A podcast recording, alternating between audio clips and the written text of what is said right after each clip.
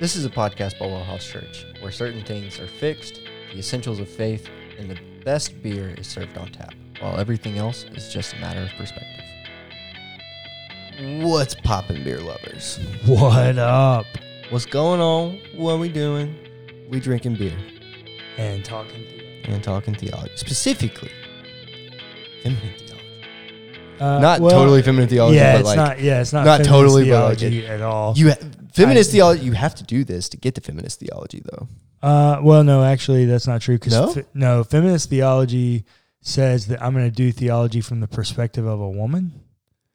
Um, and so not exactly. And feminist theology is just a type of.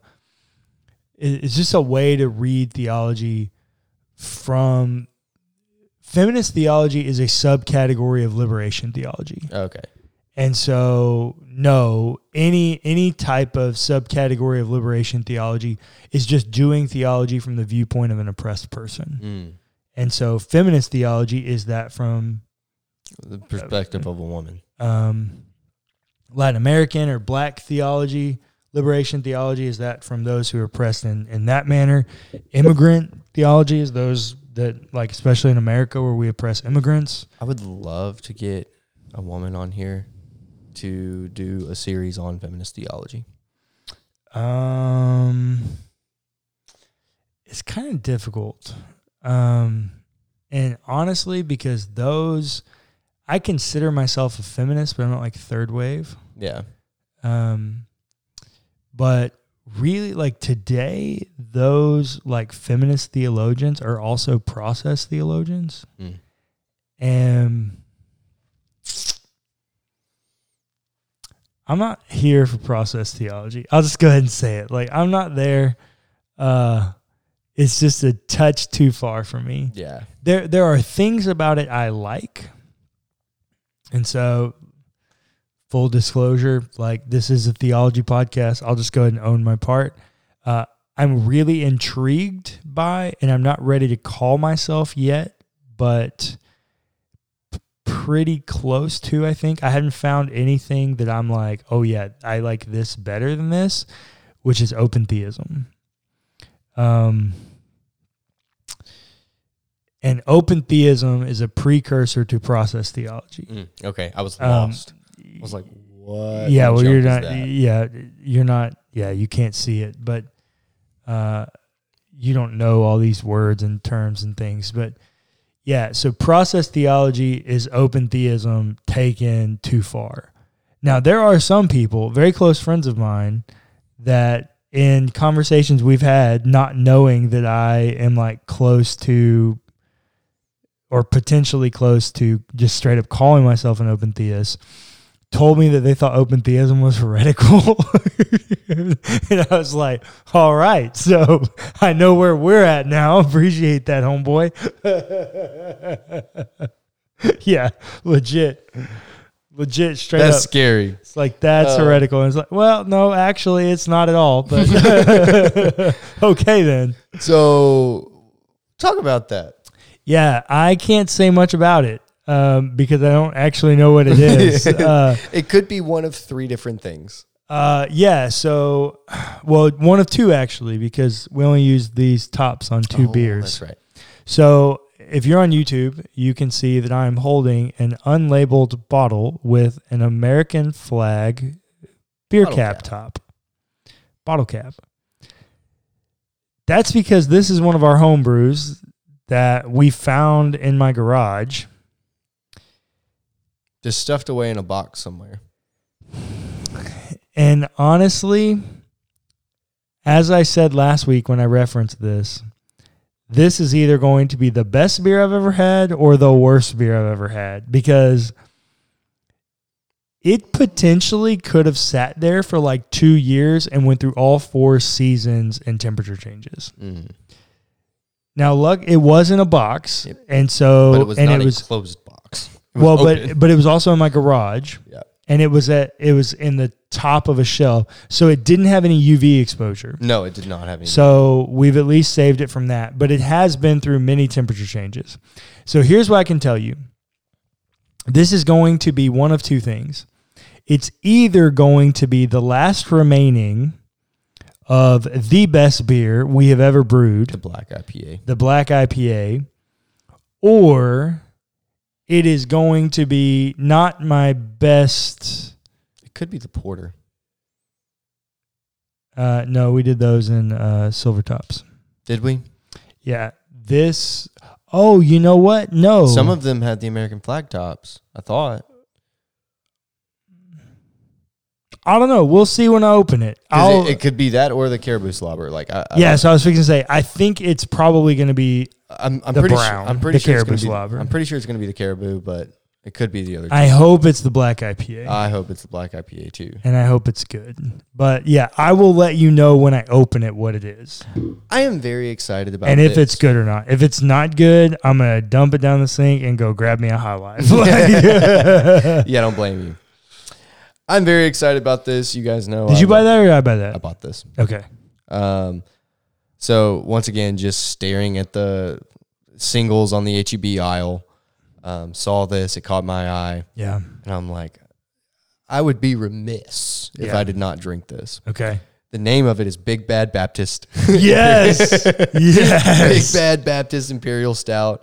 Uh, it's a stout with cocoa nibs or cacao nibs, however you want Yeah, to pronounce that. cacao, cocoa. no, those last two letters need to be switched. And there's kind of a Portuguese thing that happens with that A that you're not doing. C- cocoa nibs. I'm sorry. It's on the C, not on the A, you dummy. Whatever. I knew it was close there. What is that called? I don't remember. What? That that mark. Oh, I don't know. We tried to look that up the other day, if you remember. We couldn't figure it out. Excuse me. I still got that cold. Um, but it's also got coffee added, and it's aged in whiskey barrels. I don't know what kind of whiskey barrels. It doesn't say. It just says whiskey. Um. Yep, just says whiskey. Um, I I wish I could read you what what they say. Hmm. The Cedilla. The Cedilla.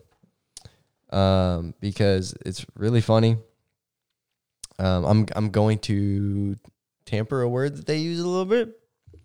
Um, they say that the result is a bad butt beer that will blow your mind.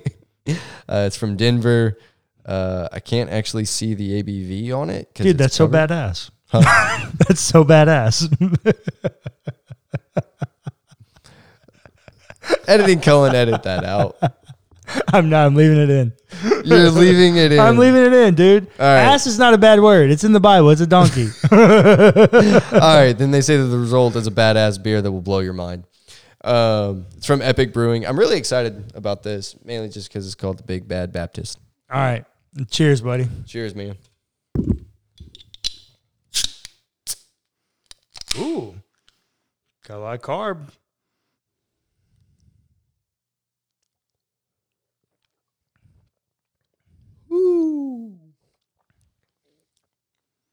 Is it the is it the It's black? the black. Is it It's really? the black and it's amazing. can I? Can I? Can I? Can I? Yes, you can. This is the best beer we have ever brewed, and and that's facts. Yeah. Now I'm second guessing myself, but I'm pretty sure it's the black. No, it's the brown. It's the brown. I taste it now. That is 100% the caribou slobber. yeah, that's the brown.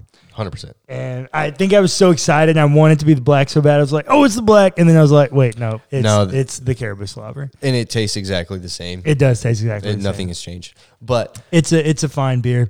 Uh, so when I did ABV on it, it was like seven percent. yeah, Um, when I did the IBUs and and all that, it's it's like seven percent. Um, it is a traditional brown ale. Um, uh, I don't remember. There wasn't anything special about it. It was Centennial hops.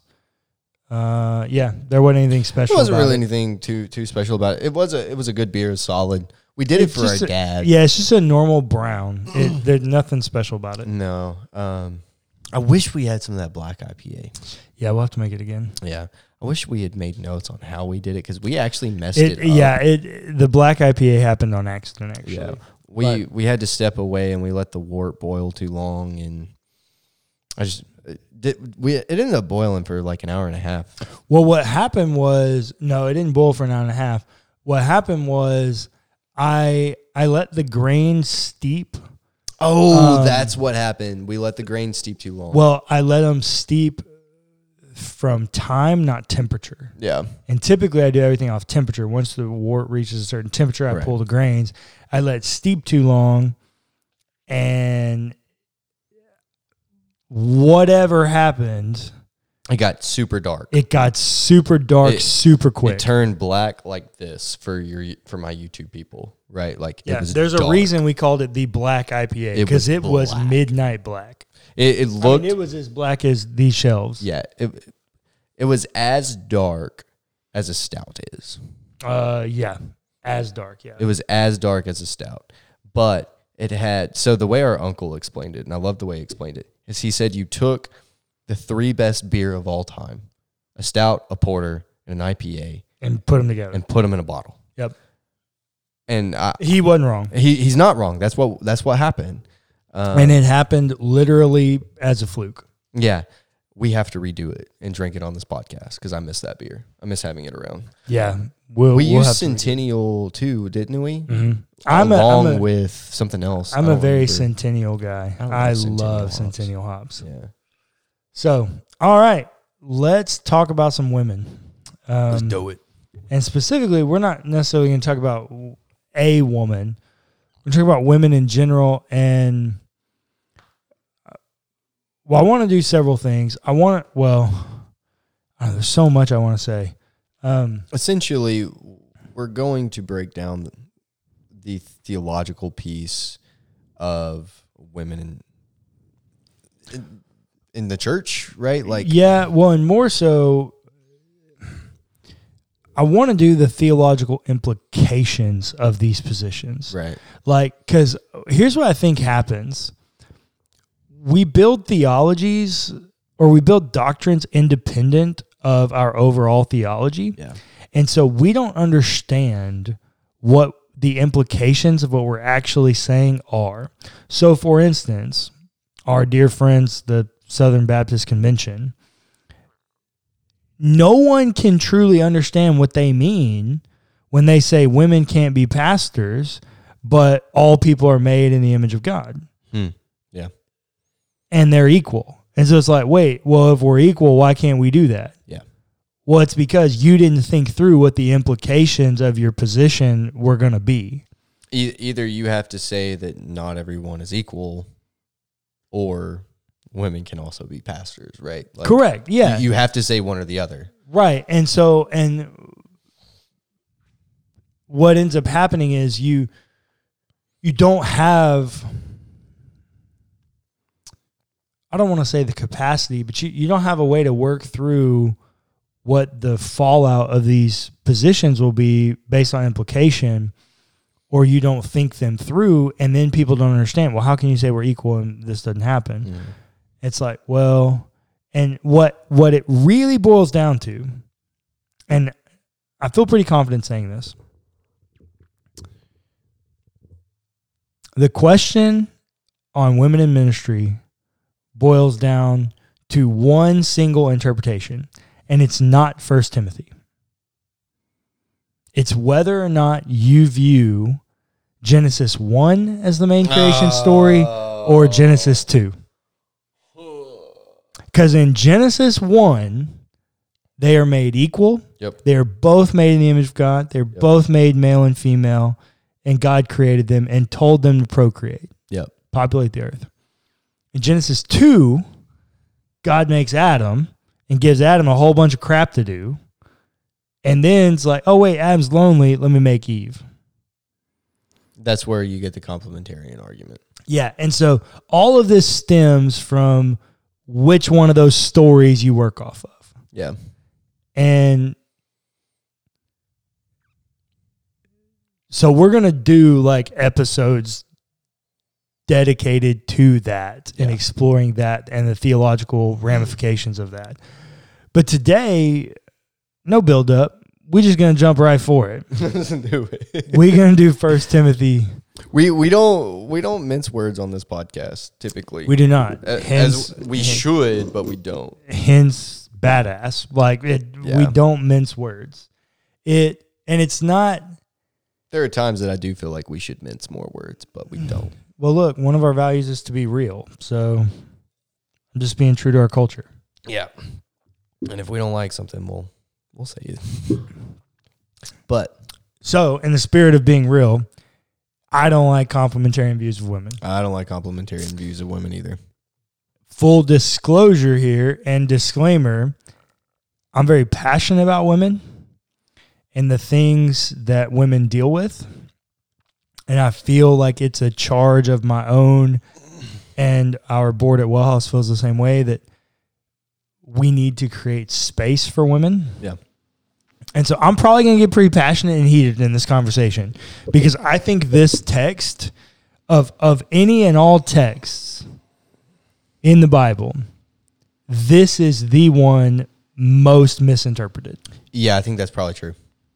And so here's what happens.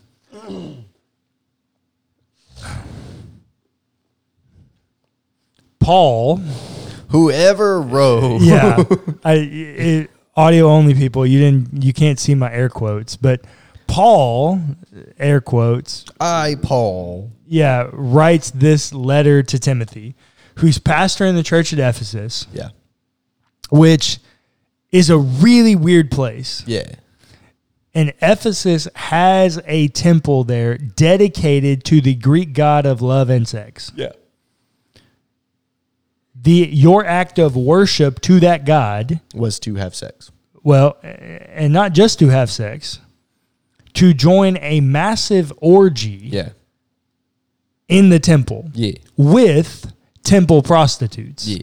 This is also the case in Corinth Yeah. in First Corinthians. So you got a lot of stuff going on here. And, and let's also remember that that had been going on for hundreds and hundreds of years too. Oh yeah, that's been going on for a long It, time. it's not like this was new in Paul's Paul and Yeah. Timothy's day. This had, had been going on for hundreds and hundreds of years. Yeah. And so here, whenever we get to these positions, the complementarians always want to come to this text, Yeah. this First Timothy text, but they don't take it. Well, let me say they take the parts of it they want and they leave behind the parts they don't want, Yeah.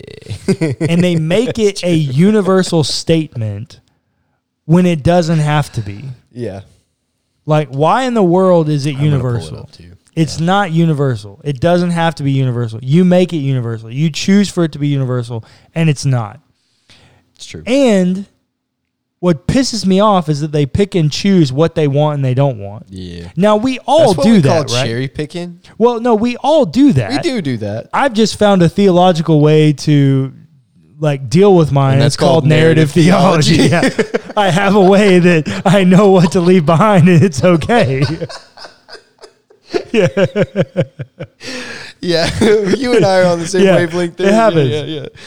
Oh, that's funny. So, this is 1 Timothy 2, beginning in verse 8. I desire then that in every place the men should pray, lifting up holy hands without anger or argument. Okay. Now, up to this point, he didn't say anything about women other than the specified men. Yeah. But if Paul truly did write this, then what do you do with 1 Corinthians 11? Because he definitely tells women to pray and prophesy mm. in church. The question is not if they can, it's how they can. Head covered or uncovered. Correct. Verse 9 also that the women should dress themselves modestly and decently in suitable clothing. All right. So, to all my complementarian people out here, they would have that for their wives, Yeah. like dress modestly and decently. So you wouldn't have like a ton of cleavage showing on those women. They wouldn't wear short skirts, anything like that. Like that wouldn't exist for a complementarian person. General modesty. Just general modesty. But here's the deal. Paul's next words are a dependent clause. Paul. Yeah. They are they are an expound they are expounding on what Paul has previously said. Yeah. What is Paul's idea of modesty? It wasn't showing cleavage and wearing miniskirts. It was suitable Nobody clothing. did that. Suitable clothing, not with their hair braided or with gold, pearls, or expensive clothes. That is the exact What opposite. What what complementarian do you know that doesn't let his wife wear jewelry? None. What complementarian do you know that doesn't let his wife braid her hair if she wants to? None. What complementarian do you know that doesn't let his wife buy expensive clothes if she can afford it? None. Why? GPS issues. Yeah. Sorry. yeah. Yeah, I got that too. Um, Why?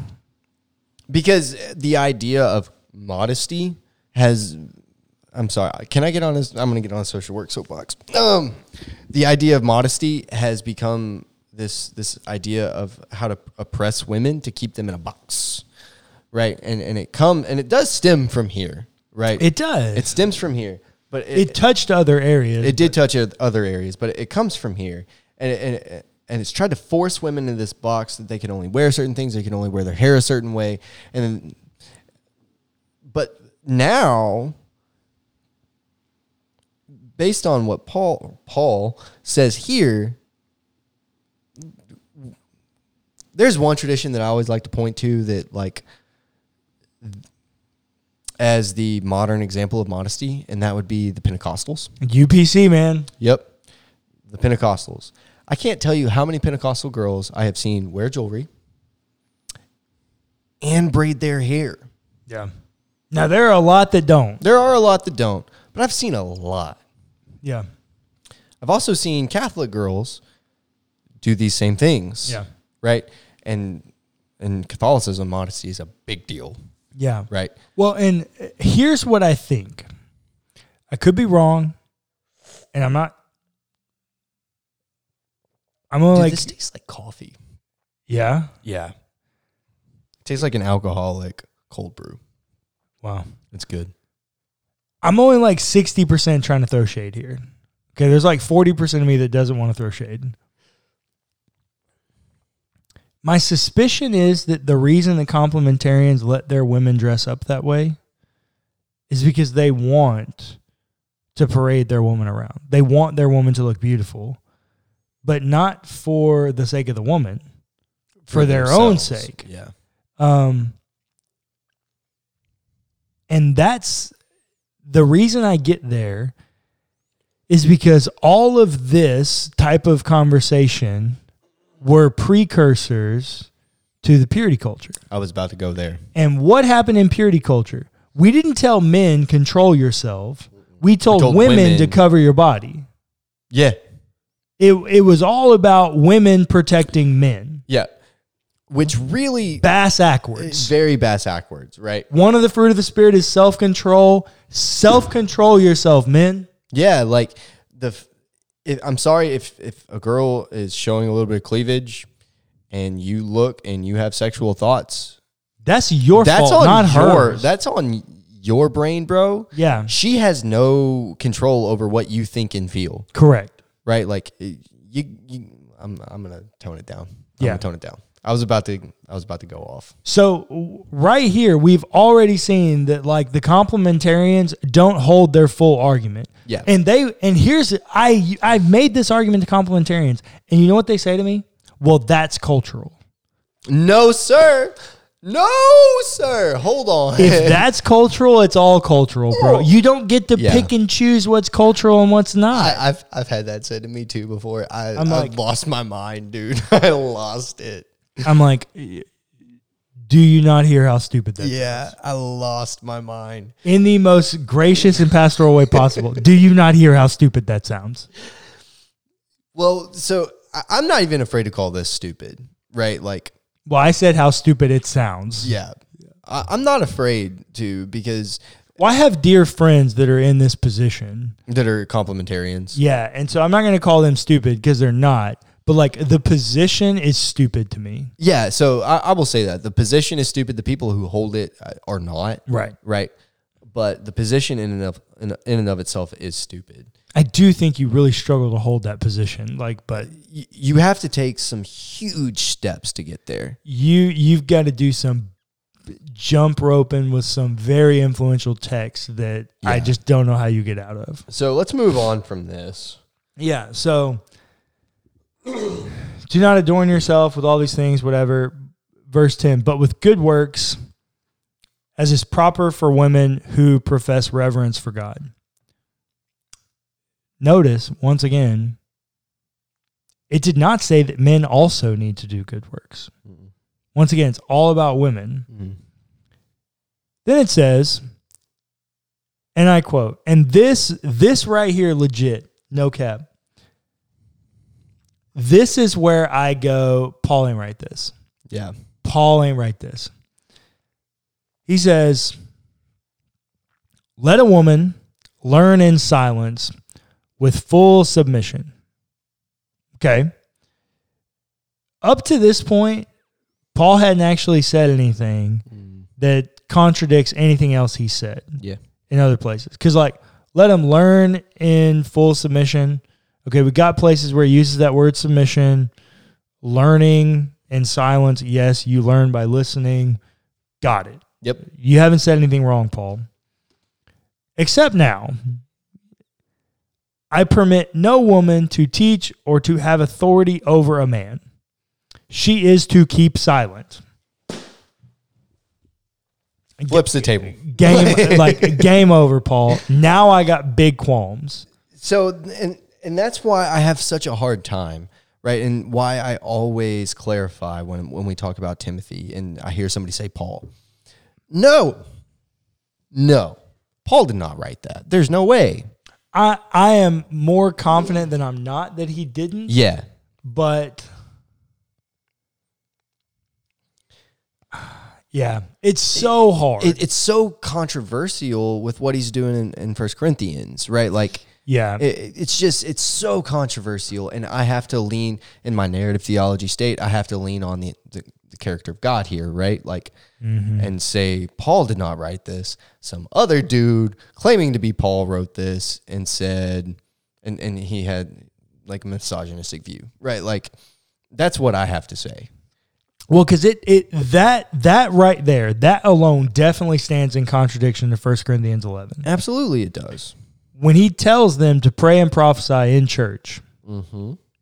with their head covered, and then you go read 1 Corinthians fourteen and realize that prophecy is modern day preaching, Mm-hmm.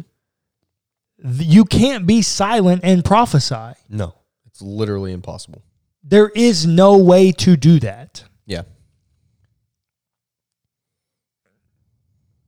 This is not right. No it's you not. can't keep silent and obey Paul's commands to women in 1 Corinthians 11. There, there's literally no way to do it. Um, there's, and this is why. This is one of those texts that we talked about previously. There's no way to reconcile the two. Right? Correct. There's There- no there's way. no way to reconcile it. They are in direct contradiction, Correct. therefore proving inerrancy. like, not really a thing. Yeah. Um, but And it only gets worse from here. yeah, The Oh rest God. of this argument only gets worse from here. So to me, so we've talked about this before. To me, this is a straw man argument. Like it's Oh, just, it absolutely is. it's just nonsense. He says, For Adam was formed first, then Eve. His argument is essentially that Adam is older, Well, so which once again goes to my point that someone is reading Genesis 2 over Genesis 1. well, yes, absolutely. But also, let's go a little bit further. Hey, uh, whoa, whoa, whoa. Don't, don't, no, that's my thunder. You don't get that one. I'm sorry. You don't get that one. I'm sorry. That's mine, bro. I'm sorry. Well, but okay, yeah. Go go ahead. And Adam was not deceived, but the woman was deceived and became a transgressor. Once again, is that a good argument? No. First of all, is it a good argument? No. Second of all, Adam was also deceived. He also ate the fruit. Yeah. So you went there, but No, no, no. Hang Oh, you're on. going You- further. Yeah. You don't get my thunder here. I gave you all of Let's Talk. You shut up. This is mine. just Point number three. In Romans 5, Paul thinks that Adam sinned. Yeah, That like, sin oh entered gosh. the world through Adam. And because sin entered the world through Adam, sin can be taken by the new Adam. yeah. And why can Paul say that? Because even in the Genesis 2 narrative, Eve was never told not to eat the fruit. Mm. Only Adam was. Mm. So why can Paul say that sin entered the world through one man? One man, Adam? Because it was Adam's job to tend to the garden, and he didn't tell his woman not to eat of the fruit. He told her, according to Genesis 2, not to even look at it. So then when the serpent came and said, Did God actually say? Mm. She said, Well, wait, no. I don't know. Yeah. Because Adam told me. God didn't say to me. Yeah. At least it's not recorded in the narrative. So Paul can say that because it's actually Adam's fault. And Yeah. Adam, so when God goes to Adam, here's the other thing that's crazy. Eve places, like in Genesis 3, after they eat the fruit, Eve places the blame where it's natural to place the blame. Sure. Where does she place the blame? On the serpent. On the serpent. But God goes to Adam first. Do the you remem- woman you sent me. the woman you gave me. yeah. What the a jerk. implication there is that God did this. Yeah. That God screwed my life up because he gave me this woman. Well, uh, but but not only that, he's also essentially what he's done is he put it on the woman, and then Well, It actually puts it on God. well, so no, no, no, he put it on the woman directly by saying the woman, the subject of that sentence that you gave me, right? Eve is the subject of that sentence. she is. The you gave is the verb in Hebrew. Yes. Yeah, you gave is the verb. Therefore, it it- does lead back around to Well, God. that's the deal. You don't get Eve without God giving. absolutely. And so God's the ultimate cause of this, therefore So- making him the functional subject. So what he's doing is saying, "I'm the only one who's right here. yep. I'm the only one who's She ate it, she screwed up You you, screwed up me. because you gave her to me." but I also ate it. it's like you leave that part out, Adam. You missed that one. But here, here's the final thing that really pisses me off about this text. And this this last verse is why I'm more confident than I'm not that Paul ain't write this. Yeah. Yet she will be saved through childbearing, Hmm. provided they continue in faith and love and holiness with modesty. Okay. Are you saved through childbearing? Or are you saved through the blood of Jesus? You are saved through the blood of Jesus. So what the heck is that? That ain't Yeah. no soteriology. No. What the heck is that? It sound you know what it sounds like? sounds like Mormonism. Yeah. like that's what it sounds like to me. Hang on. I'm going to look this up.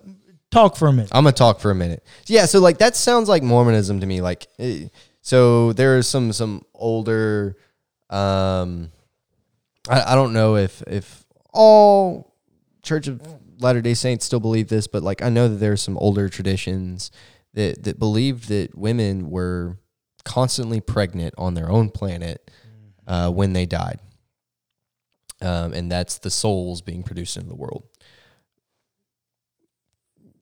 kind of heretical. Um, Kind of. I was trying to be nice. It- it's definitely heretical. Um, in in terms of, of scripture and theology, it, it really is. Um, believe what you want to believe. Like I'm, I'm not going to tell you what to believe. I'm just going to tell you, based on this, based on the Bible, it, it's it's not right.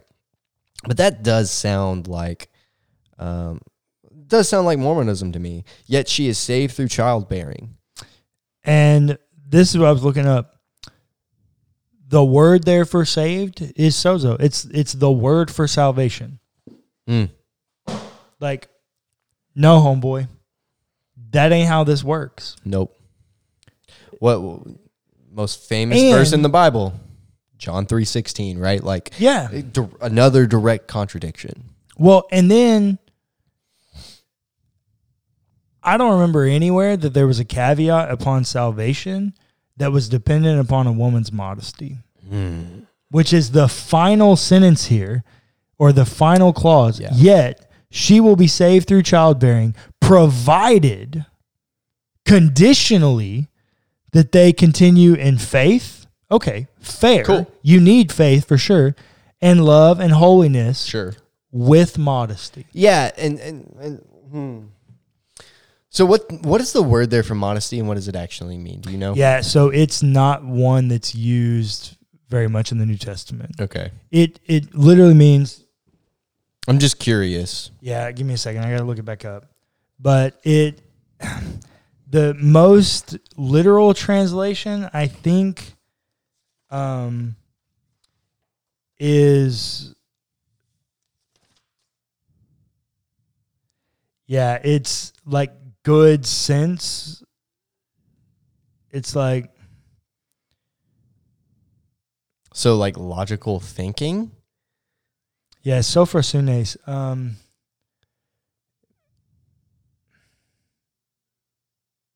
well, modesty is not a bad word for it. I mean, it's not maybe the best, but it means like, yeah, like good sense or like maybe almost like considerate. Okay, so modesty is not a bad word there, but it's not the best because modesty implies, at least in modern times, right, which we are reading a Bible that has been translated for Well- modern readers.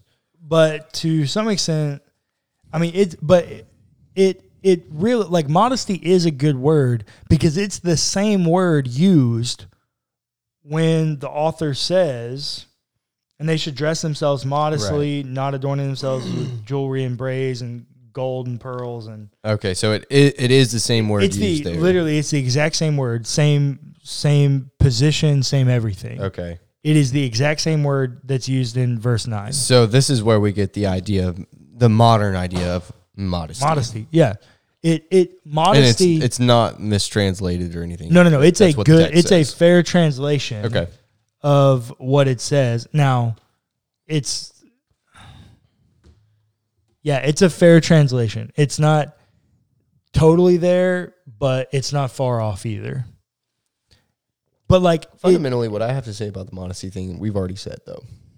well, right? Like, it's your fault, bro. It's not hers. yeah, I It's agree. not. It's not her job to dress in a way that you don't lust after her. That's not her job. Her job's not to be concerned with where your mind goes. No, That I mean, that's not her job is to dress how she feels comfortable. her Right, like- job is to dress the way that she feels that she needs to to embrace her identity as being made Exactly. and loved as a person in the image of God. Absolutely. If for her that means that feeling beautiful reveals a little bit more skin than you would want her to, who are you to say that like she shouldn't do that? Mm. You should control yourself better. Yeah. Now, I will equally say there are times that I'm out in public and I see ladies wearing things that I really wish they wouldn't. Not because of how it makes me feel, but because of what it says about how they feel about themselves. Mm. But there's a lot of tactful women that wear things that are beautiful and complement their bodies and their beauty well that I hear other men go, she shouldn't be wearing that. And it's like, how dare you, bro? Like, that's her. Let her do her, you do you. If you don't like it, don't look.